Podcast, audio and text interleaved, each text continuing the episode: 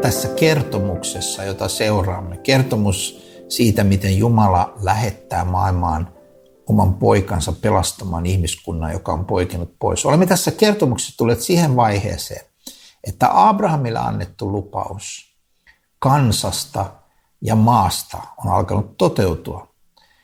Israelin kansa on syntynyt, mutta sillä ei ole vielä omaa maata.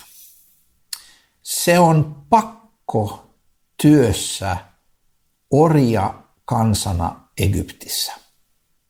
Nyt voidaan sanoa, että ei todellakaan näytä siltä, että Jumalan lupaukset toteutuvat, koska piti tulla kansa, no se on, mutta ei sen pitänyt olla orjuudessa, vaan sen piti olla omassa maassaan.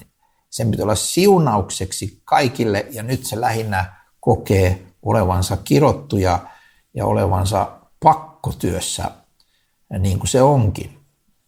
Silloin Jumala kuulee kansansa huudot, kuulee heidän rukouksensa ja Jumala toimii pelastaakseen kansansa ulos Egyptistä niin, että se voi jatkaa kulkuaan kohti Messiaan syntyä.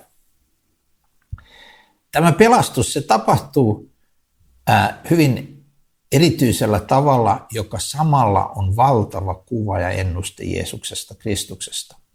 Toisen Mooseksen kirjan 12. luvussa me luemme näin. Mooses kutsui koolle kaikki Israelin vanhemmat ja sanoi heille, ottakaa kukin lammas tai vuohi perhekuntaanne varten ja teurastakaa se pääsiäisuhriksi. Ottakaa sitten kimppu isoppia, kastakaa se vatiin laskettuun vereen ja sivelkää verta oven kamanaan ja molempiin pieliin.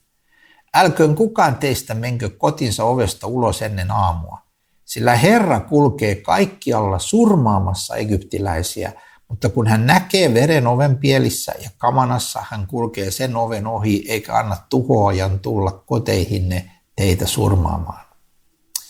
Siis nyt pitää saada se Jumalan kansa vapaaksi, saada se pois tältä pakkotyöstä Egyptistä. Ja Jumala valitsee sitä varten miehen Mooseksen.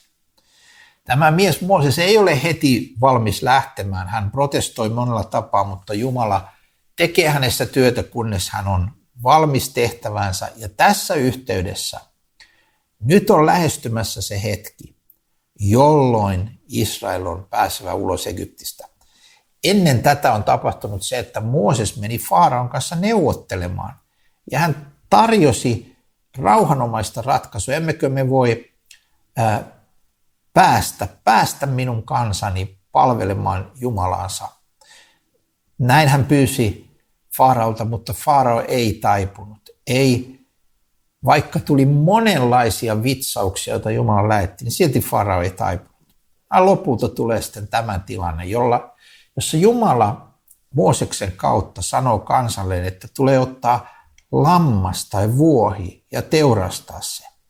Ja sitten tulee sivellä tätä verta ää, oven kamana ja molempiin pieliin. Kun ajattelet ovea, niin tässä yhteydessä, kun sivellään verta kamanaan ja oven pieliin, siitä tulee ikään kuin N-kirjain, joka on se, joka merkki, joka vastaa ristiä hebreassa. Eli toisin sanoen, sinulla on tässä lunastus, pelastus, vapautuminen veren kautta. Tämä lammas joutuu antamaan henkensä symbolina siitä, että kerran tulee hän, Jumalan oma poika, pääs, lopullinen pääsiäislammas, joka antaa uhrinsa vuodattaa verensä, jotta me pääsemme vapaaksi synnin, perkeleen ja kuoleman vallasta. Tässä meillä on vasta kuva, mutta se on enemmän kuin kuva, se on historiallinen tosiasia, että Israelin kansa vapautuu Egyptistä tämän toimenpiteen kautta, että on tämä uhrilammas, jonka verta sivellään oveen, ja kun sitten Jumalan tuomio tulee, niin se kulkee niiden kotien ohi, jossa on tämä verenmerkki. Ne ihmiset siellä kodin sisällä, heillä ei ollut mitään erityisyyttä suhteessa muihin ihmisiin. He vain tottelivat Mooseksen opetusta. He tottelivat Jumalaa, kun puhui Mooseksen kautta ja sanoi, sivelkää verta omen kavanaan molempiin pieliin. Ja kun Herra näkee tämän veden, niin hän ei tuomitse heitä. Siis veri on pelastuksen merkki. Se on, tämä virheetön lammas on uhrilammas. Lopullinen uhrilammas, lopullinen pelastus tulee Jeesuksen veriuhrin kautta Golgatan ristillä. Silloin meidät vapautetaan, sovitetaan ja sen Jeesuksen kuoleman perusteella me pääsemme vapaaksi omasta Egyptistämme, omasta orjuudestamme. Saamme syntimme anteeksi, saamme iankaikkisen elämän. Tässä on puhutaan kuvasta, mutta se kuva toteutuu lopullisesti Kristuksessa. Näin Jumala on ommellut historiaan sisälle tällaisia kuvia. Tulemme puhumaan useista tällaisista kuvista, jotka kaikki osoittavat eteenpäin siihen lopulliseen uhriin, jonka Kristus antoi, ja joka merkitsee sitä, että Jumalan tuomio kulkee ohi, eikä hän anna tuhojan tulla. Me emme kuole, koska Jeesus kuoli. Me kuolemme maallisesti, mutta me saamme iankaikkisen elämän Kristuksen veriuhrin kautta.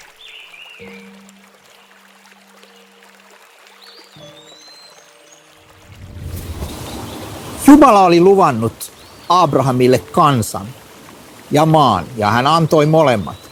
Mutta se kansa päätyi pakkosiirtolaisuuteen, se kansa päätyi orjuuteen Egyptiin. Sieltä Jumala kutsui sen kansan ulos. Ja muistat, miten se tapahtui niin, että verta siveltiin ovenpieliin ja tuomio kulki niiden talojen ohi, jossa oli verenmerkki. Verellä merkityt kodit pelastuivat tänä päivänä ne, jotka uskovat Herran Jeesukseen, pelastuvat. Voit ajatella, että en minä ole yhtään parempi kuin naapuri, et olekaan. Voit ajatella, että minä olen huono kristitty, mä olen vaeltanut huonosti. Voi olla totta, ainakin minusta se on totta, minun elämästäni. Mutta kun Jumala sanoo, että Jeesuksen kuoleman tähden, Jeesuksen veren tähden, sinä olet turvassa, niin sinä olet turvassa. Ajattele, jos siellä kodeissa oli hyvin erilaisia ihmisiä silloin Exoduksen aikana, kun tultiin ulos Egyptistä. Joissain kodeissa ihmiset oli pelokkaita, joissain he olivat kyseleviä, jossain he olivat epäileviä, riittääkö tämä veri, mikä on meidän ovessamme. Kuinka moni heistä pelastui? Vainko ne, joilla oli vahva usko? Vainko ne, joilla oli hy- kova luottamus ja kova henki päällä? Ei. Kaikki, jotka olivat verenturvissa, pelastuivat ja kaikki, jotka uskovat Herran Jeesukseen, pelastuvat tänään.